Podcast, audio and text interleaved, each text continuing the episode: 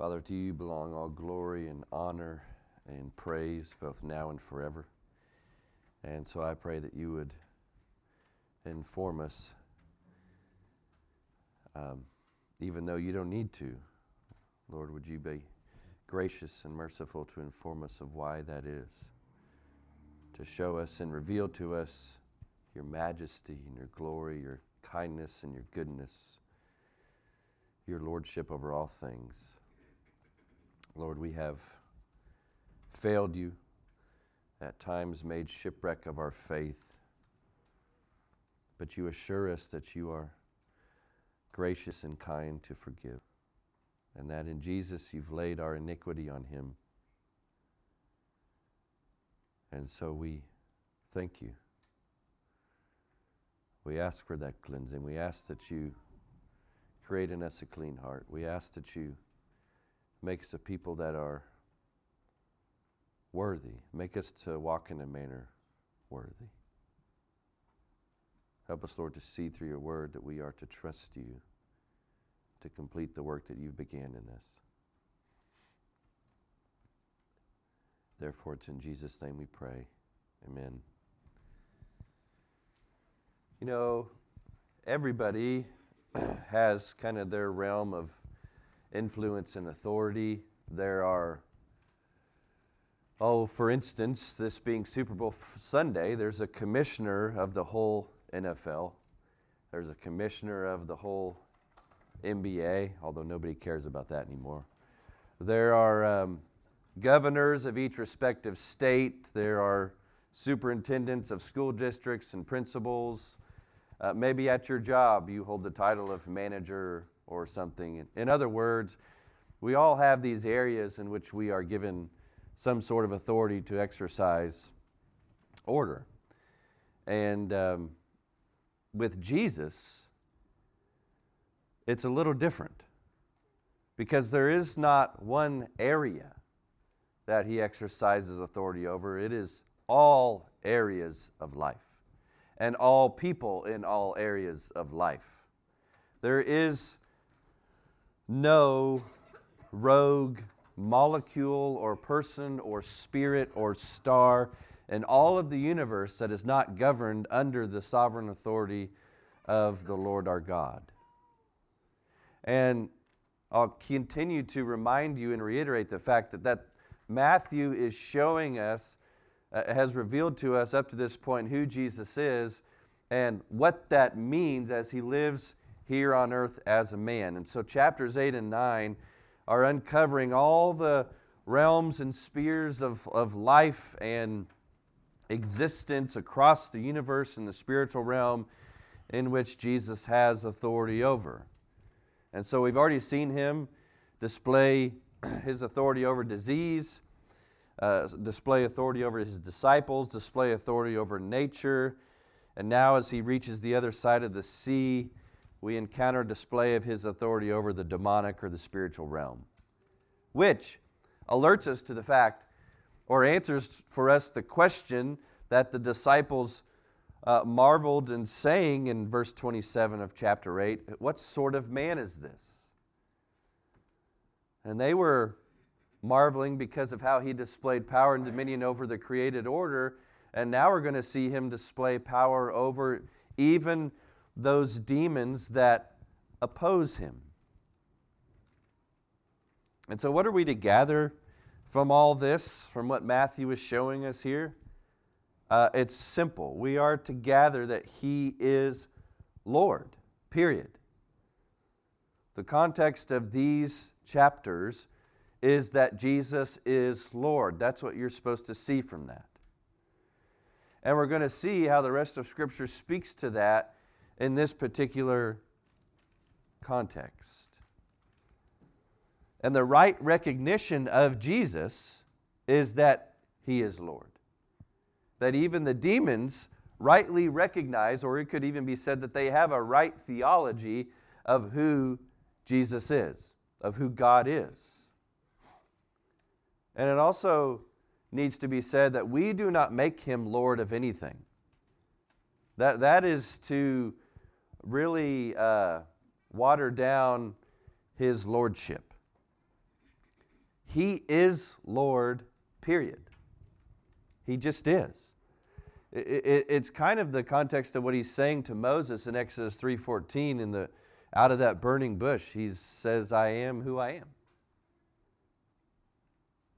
He, he doesn't have one sphere of influence or lordship. He is Lord. There is one Lord, and it's Him. Let's look at verses 28 and 29. And when he came to the other side, to the country of the Gadarenes, two demon possessed men met him, coming out of the tombs, so fierce that no one could pass that way. And behold, they cried out, What have you to do with us, O Son of God? Have you come here to torment us before the time? In all three synoptic gospels, and I'm going to use that term synoptic here, and that just means Matthew, Mark, and Luke, excluding John, because Matthew, Mark, and Luke um, collaborate a, collaborate a lot of their stories. They have a lot of the same content in those gospels, and so a lot of the things you see in them are synonymous. And so people refer to those three out of the four gospels as the synoptic gospels. So going forward, when I say synoptic gospels, we're thinking Matthew, Mark, and Luke. They all record that as soon as Jesus stepped out of the boat in this scene, the man, or in Luke and Mark, the men, uh, the demons, react dramatically and out of terror.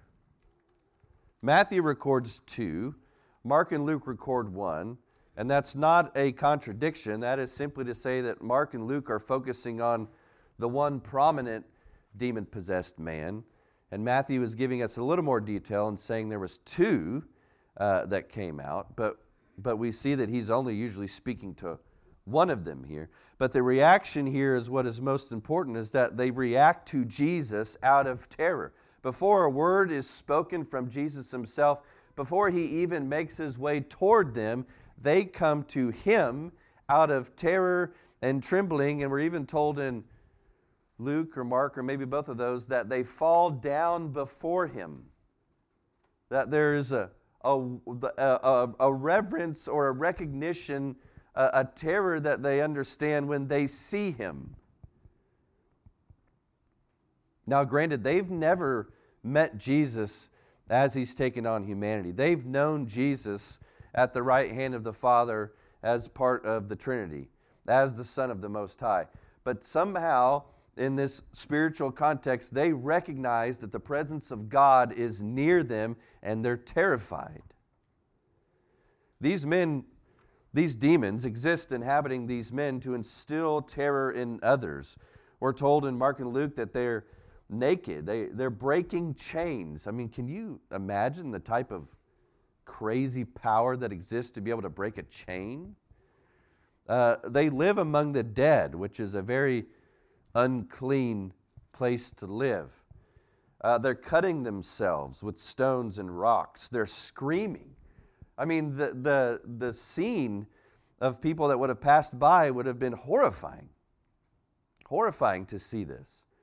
And nobody could subdue them, nobody could control them. If we saw these men today, they'd probably be placed on medication. But back then, it was what, you know, they, they understood that these spiritual things are possible and they happen. And this is what was the result of it.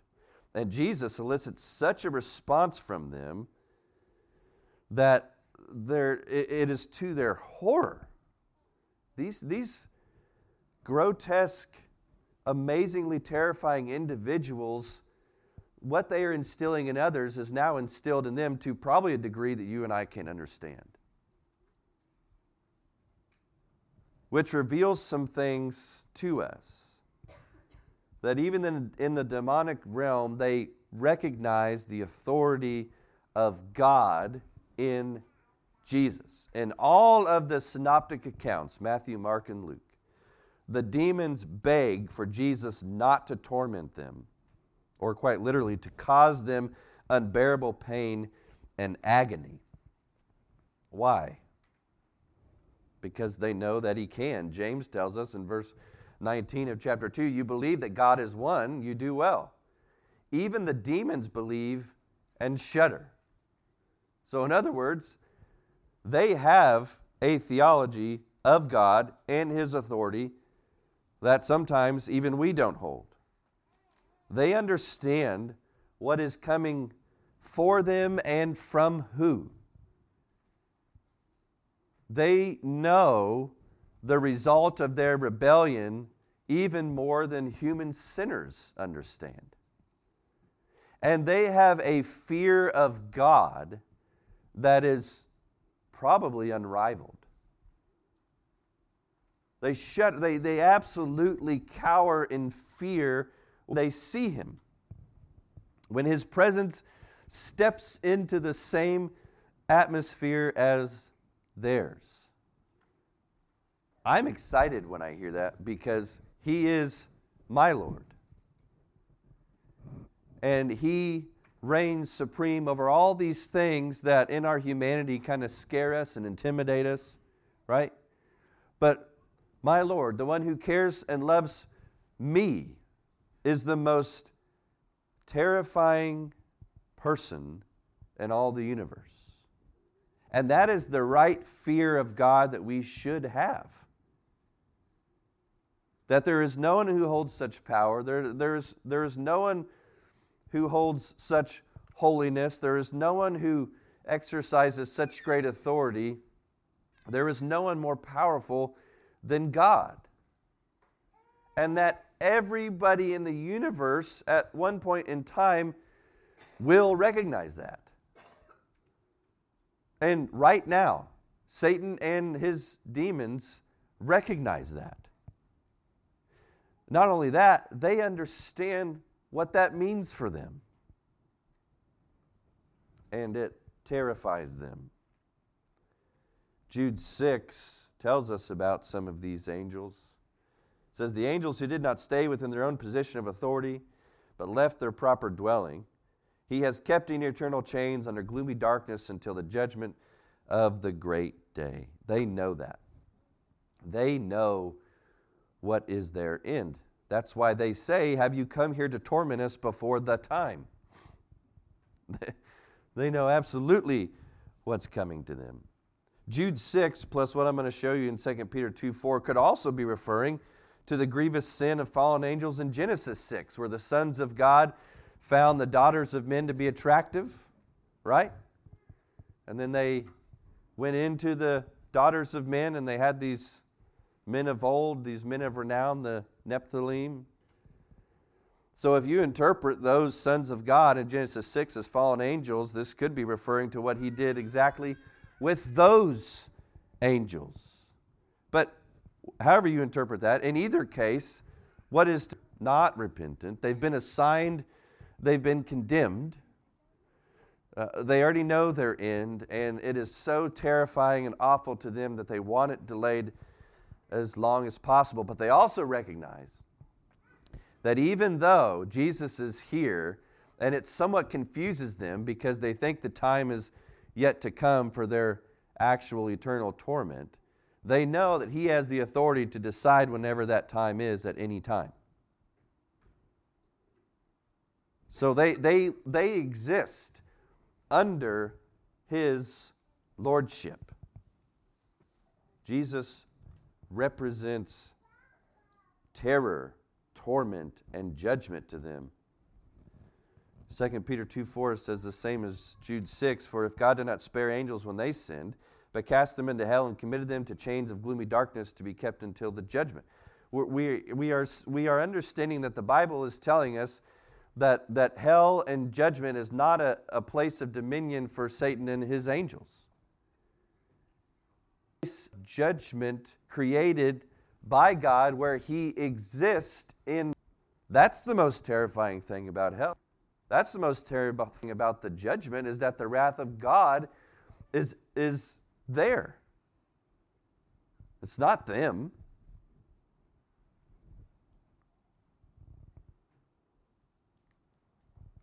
But for them, as it should be for all creation, they cannot deny his deity nor his authority. In uh, Mark, I believe, they refer to him as the Son of the Most High. In Matthew, they refer to him as the Son of God. In other words, they, they know exactly who that is. It reminds me of Philippians 2 10 through 11. So that the name of Jesus, every knee should bow in heaven and on earth and under the earth, and every tongue confess that Jesus Christ is Lord to the glory of God the Father. And whenever I teach that, I make sure to, for people to recognize that that doesn't mean that all of them um, uh, reverence or, or love or glory in the fact that this is true about him. It just means that it's undeniable. It just means that on the awesome day of the Lord, when He comes to separate the wheat from the chaff, everybody will have to recognize who that is that has split the sky. Who that is that has come with the sound of the trumpet and the voice of the archangel. It will be undeniable that that is Jesus Christ the Lord, and this is tree of God. Some people will hate that, but they'll have to bow the knee and admit that.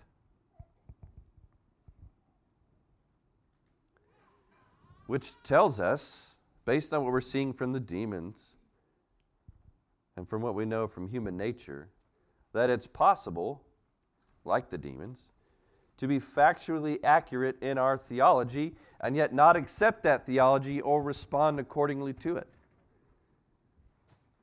You can know true things about God and it not affect anything about you. That's the scary part of what we read in Matthew 7.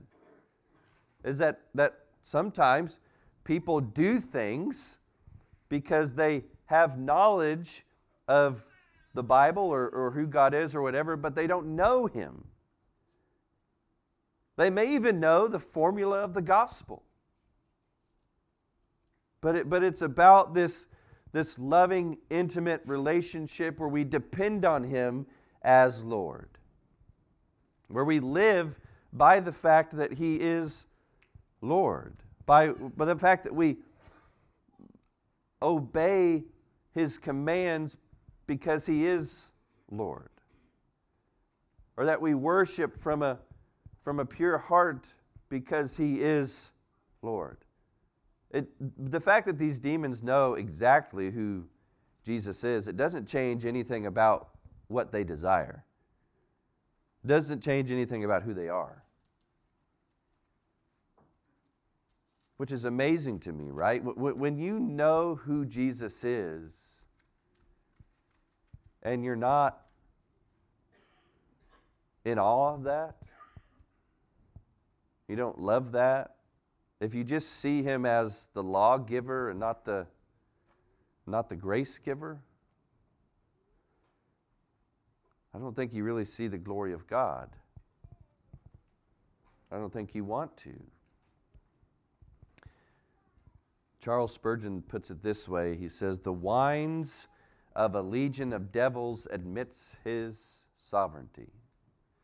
They cannot deny his absolute power to rule and to reign wherever, over whoever.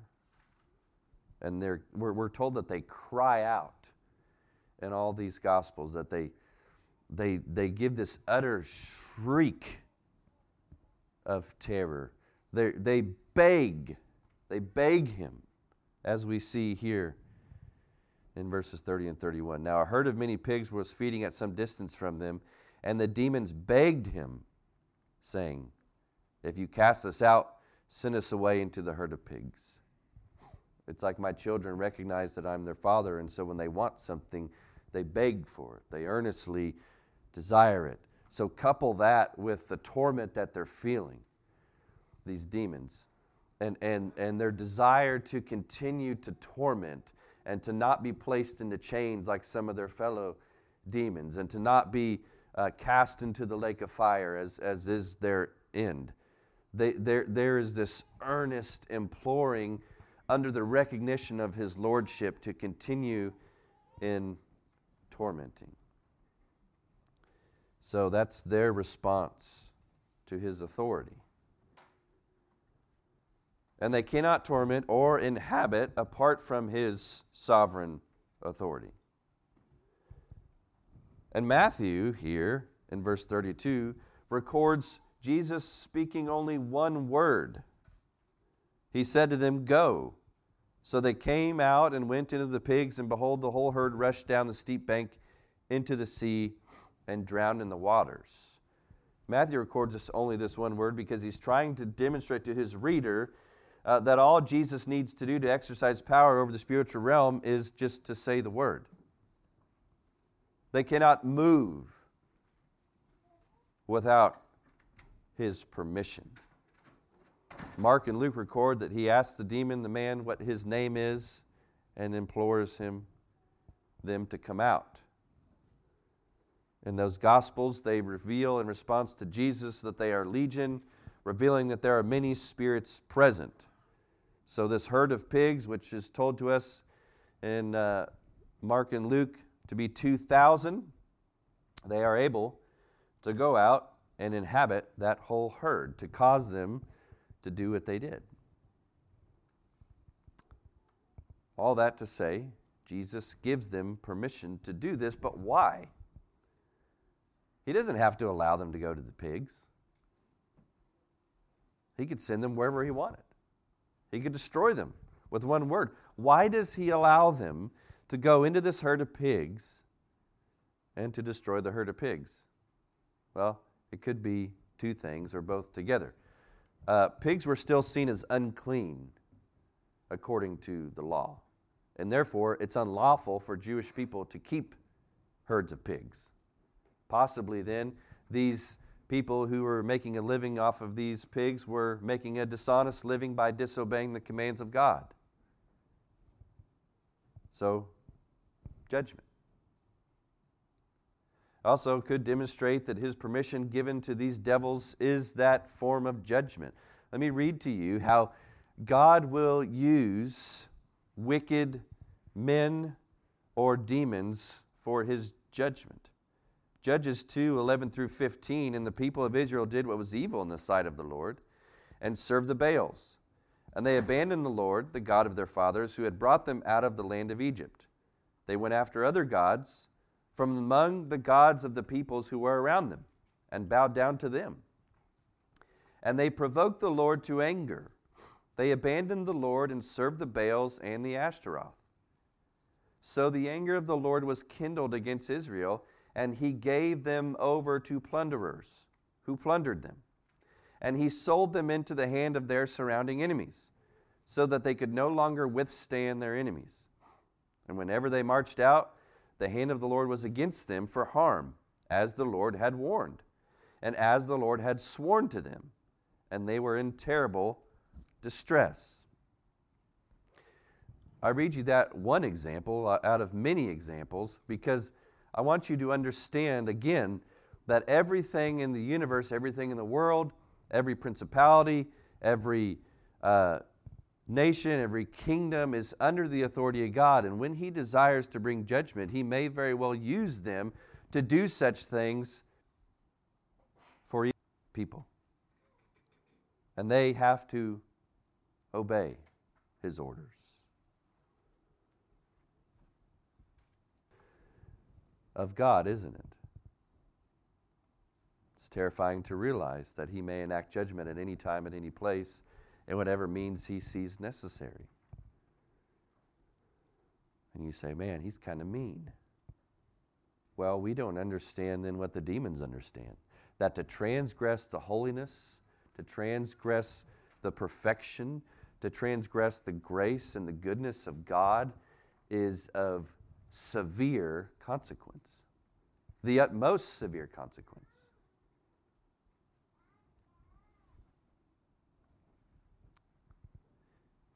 it says in verse 33 that the herdsmen fled, and going into the city, they told everything, especially what had happened to the demon possessed men. So the subsequent report from this scene and from those present reveal that they aren't most concerned about the fear of the Lord or what I just explained to you, that they're most concerned about with what happened to the swine it's kind of an afterthought, especially the word especially there in the ESV could be translated as well as or also, kind of signifying the fact that what happened to the demon possessed men was kind of of second concern to them. The fact that these people lost a herd of 2,000 pigs was the craziest thing they saw, apparently. And then in verse 34, behold, and look at this word all the city came out to meet Jesus. And when they saw him, they begged him to leave their region. All the city. The begging of the city, the whole city, is the same act as those demons. They want Jesus to leave because his presence in power and authority is too disruptive to their way of life. A whole city is not in favor of the Lord himself being present with them to cleanse wickedness in their midst. They're not for it. That blows our mind, doesn't it? But all of us have existed in that way at one point or another. The question for, for us then becomes can we recognize when Jesus removes wickedness and be glad of his presence with us? Or are we so distraught over losing our life that we fail to gain it in him? In other words, what are we not willing to give up if he asks us to?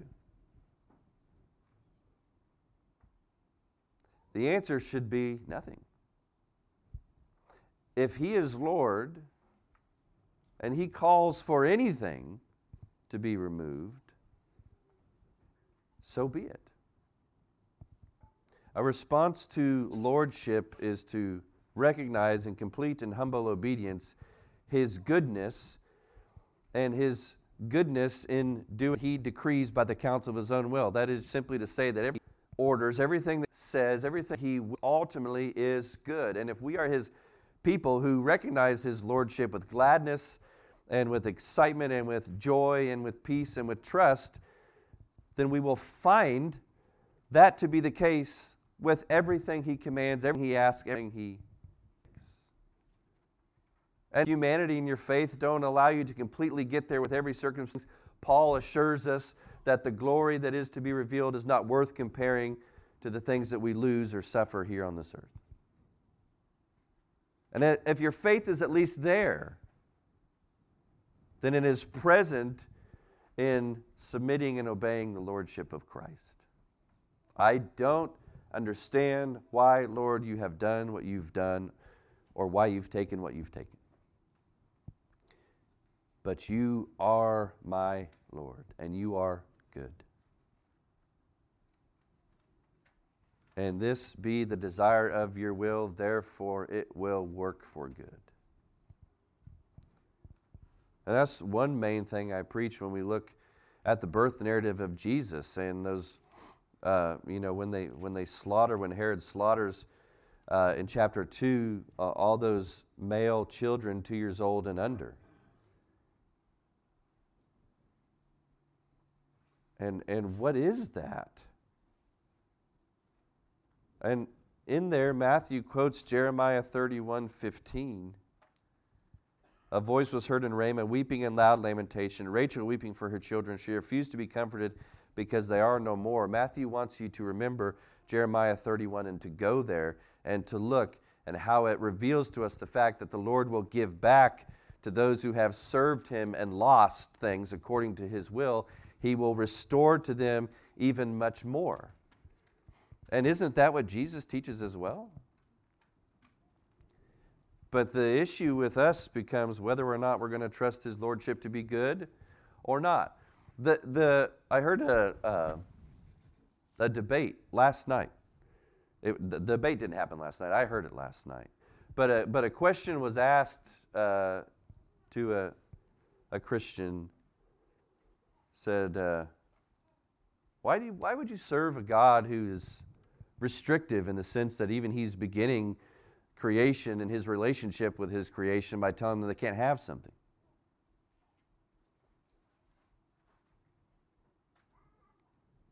And that questioning alone, this question revealed, is, is part of the great lie to believe that God is restrictive,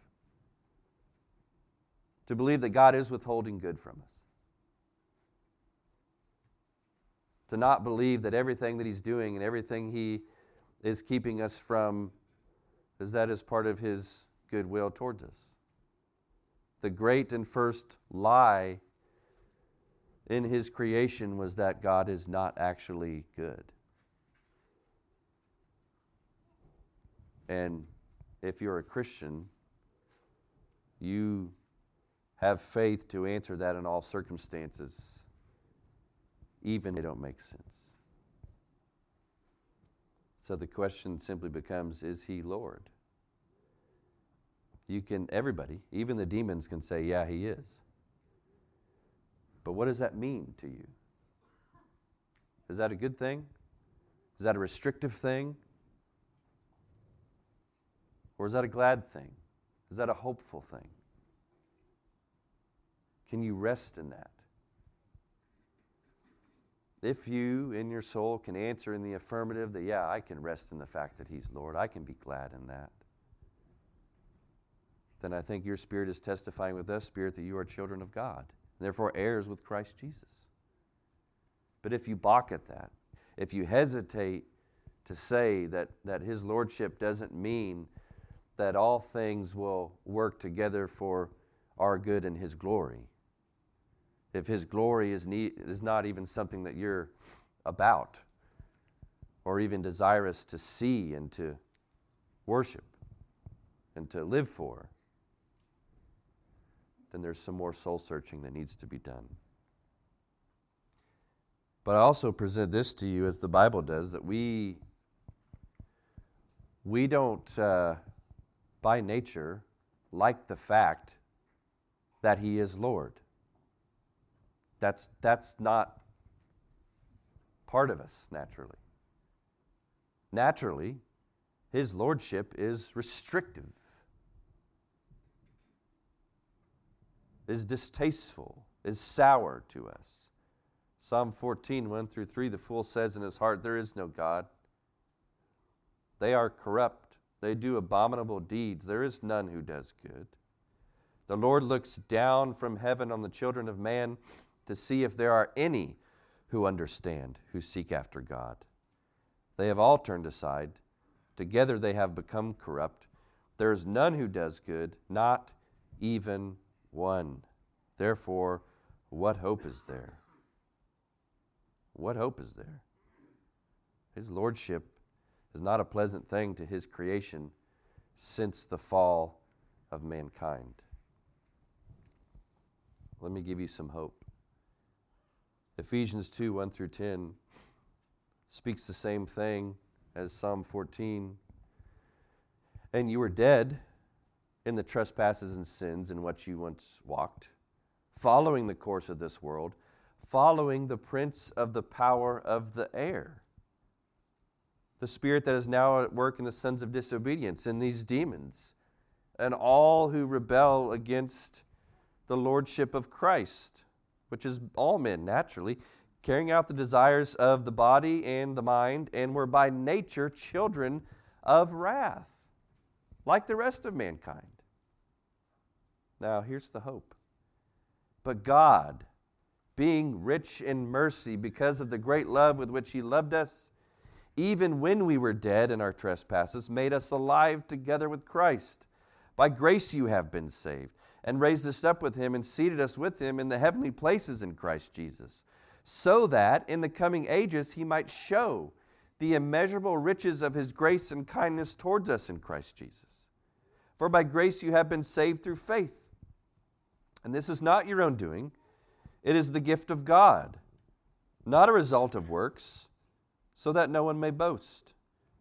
For we are his workmanship, created in Christ Jesus for good works which God prepared beforehand that we should walk in them. You may be looking at these demon possessed men and say, man, you know, that's really not, that's unfortunate, to say the least. That's, I mean, why did this have to happen to them? That they were inhabited by these demons? Well, perhaps it is the judgment of God. Perhaps they were such wicked men in heart and mind that, that these things were given permission to enter them and to cause the outcome of their lives But also, did not the grace of God come to them? Were these demons not cast out of them? And what we're told in Mark and Luke is that when they came and saw this, came out to Jesus, they saw the, the two men clothed and in their right mind. And what happens to the men? They are commissioned in a way by Jesus to go and to tell that city that rejected Jesus about his grace towards them when they weren't even looking for it. He just entered their realm of existence and made them clean. When they existed in an unclean space with an unclean heart, with unclean spirits, and Jesus enters in and he makes them clean, and then they go and they tell this city that rejected him all about that. The fact that they are speaking that is a testimony in and of itself to who Jesus is.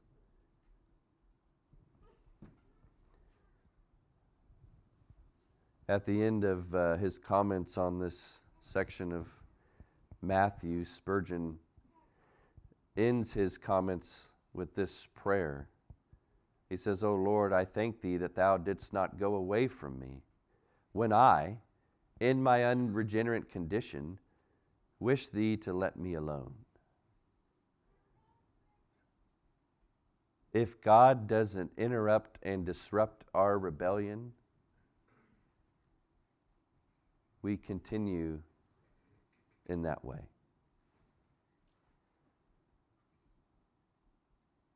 But praise be to Him that He desires to show His, his immeasurable,